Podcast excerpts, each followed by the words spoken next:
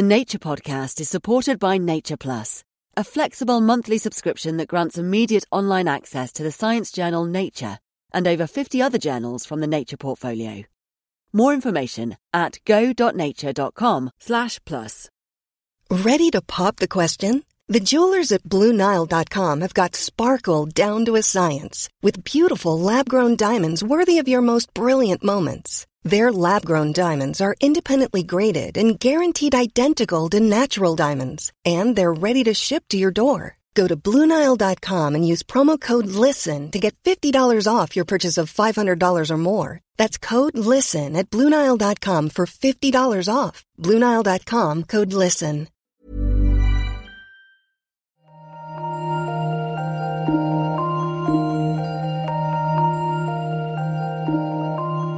Hi, Benjamin from the Nature Podcast here. We're going to change things up a little bit on the podcast this week, and we're going to take a deep dive into some of the stories that have appeared in the Nature Briefing over the past few days and weeks.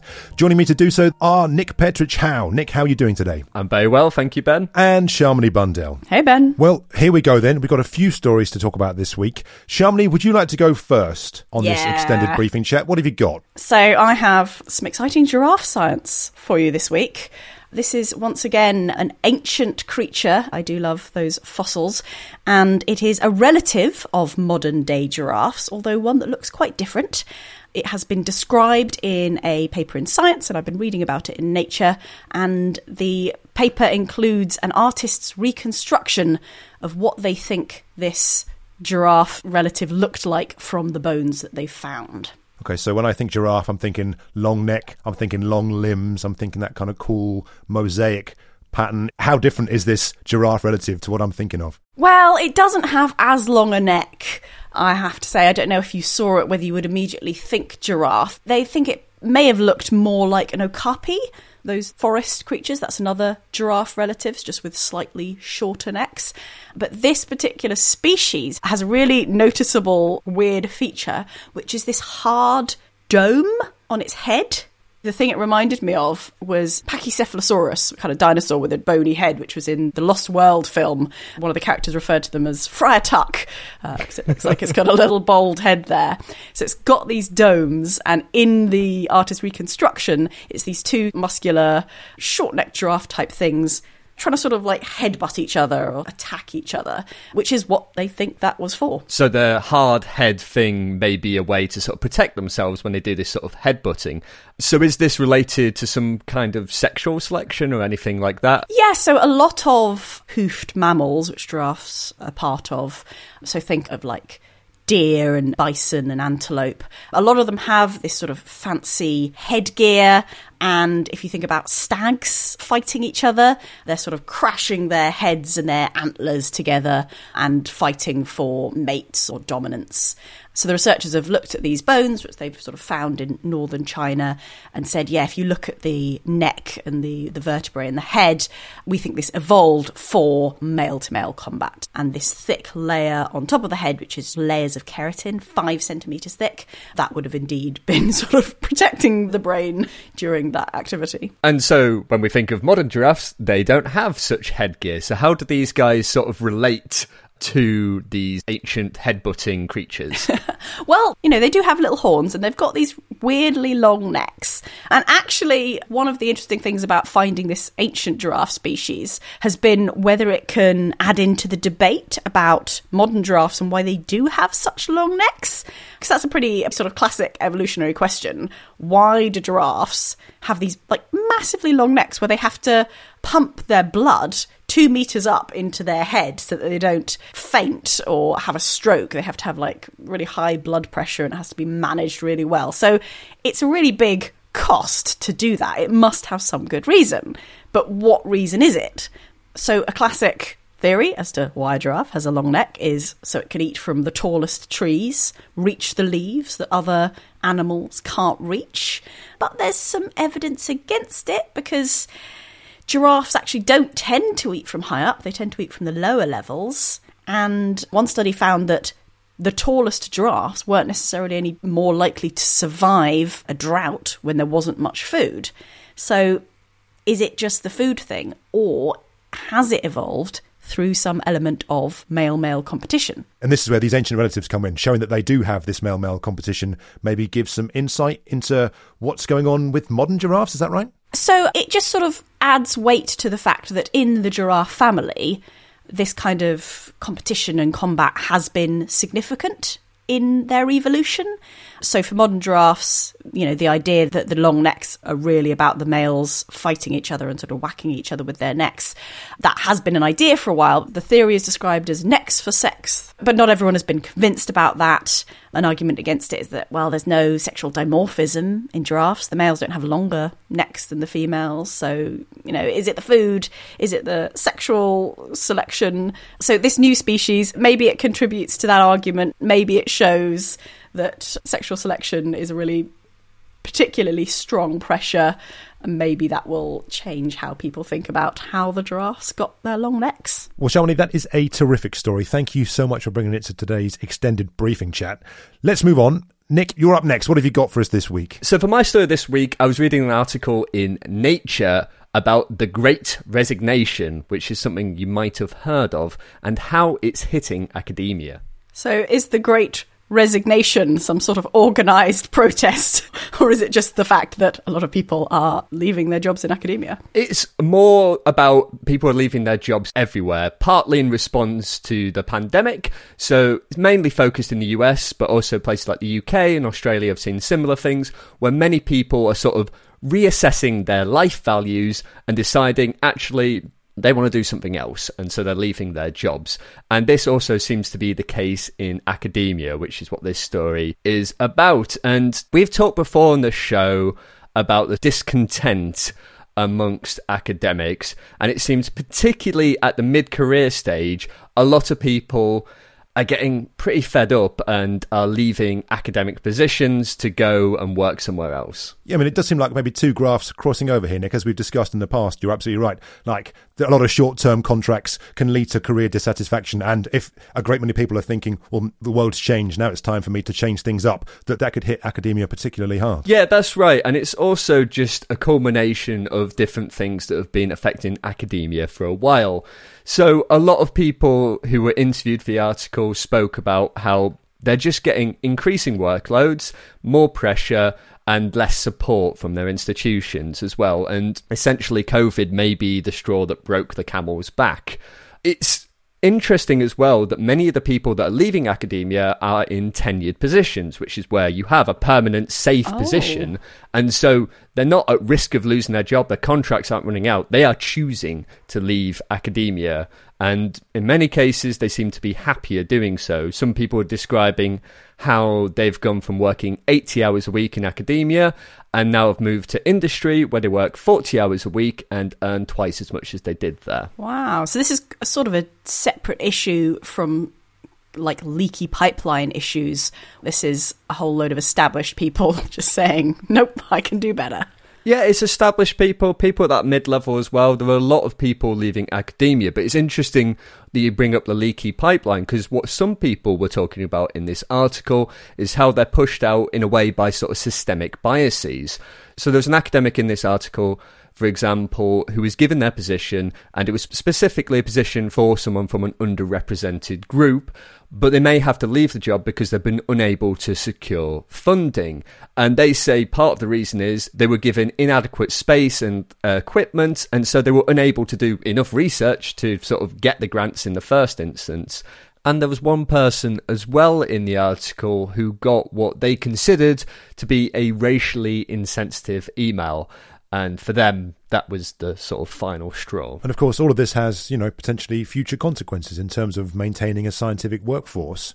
Does the article have any ideas of what institutions or organizations are trying to do to reverse this or improve things for researchers to stop them wanting to leave yeah, so the article talks about one place where people are staying and people who are at risk of losing their jobs, people who have been facing additional pressures during the pandemic, which is women. We've spoken before on the podcast and we've talked about at Nature how the pandemic has been particularly difficult for women with additional pressures with childcare and that sort of thing.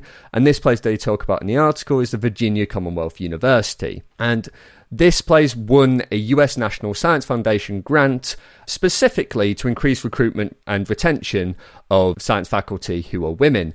And one of the key members of the team there, they credit the grant with preventing the loss of women. And also, they talk about how it's really important to retain women because then you have the sort of mentorship that can allow people to sort of come up through in the workforce. So there are places where this is happening, and they can maybe be places to look to to try and prevent this sort of loss of talent from academia. So it seems like a mix of resources and funding and support are really needed to make academia a more attractive prospect. Indeed, and one person quoted in the article, they sort of lament how the career goalposts keep shifting. They say that when they start in 2015, 10 first author papers would write your ticket anywhere. And now they say that they have 29 publications and 16 of them are first author. But she's not sure whether that's enough to secure a tenure track position. And, you know, she studies motivation and irrational decision making. and she actually says at a certain point, it doesn't make sense to continue what we call costly persistence. I'm sure this is a topic close to many of our listeners' hearts, so we'll be um, keeping an eye on that.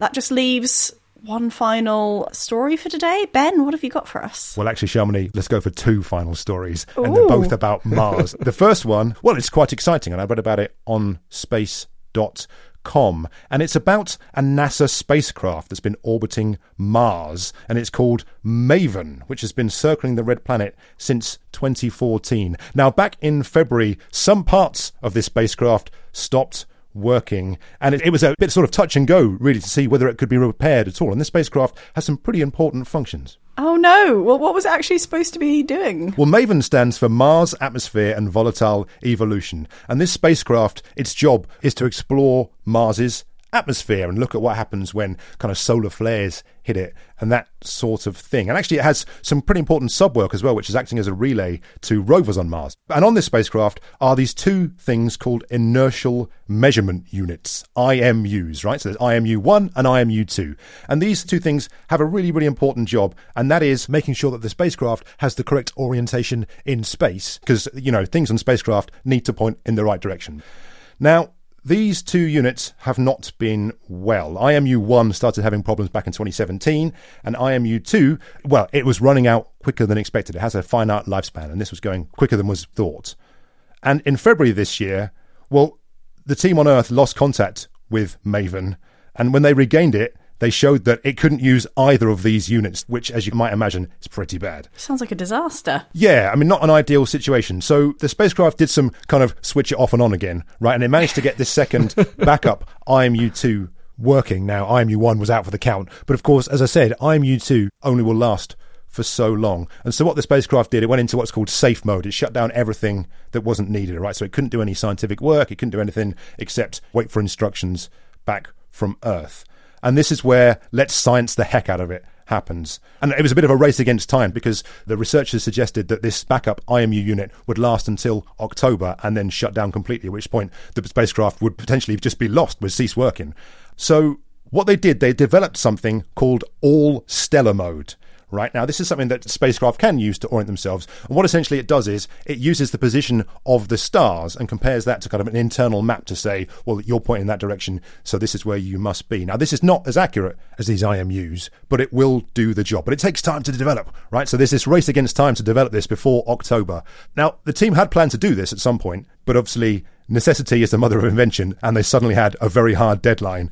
And so absolutely smashed it, and in only a couple of months managed to develop this system and upload it to Maven. And has this now fixed the problem? Is it functioning as it should? It seems to have, in the short term, fixed things. So it took a little while to test all the systems, make sure it was doing its job and all the rest of it, and turn back on the science instruments as well. But it is working. I mean, a bit of a shame because they lost a few months of recording things and missed some solar activity and how it affected Mars.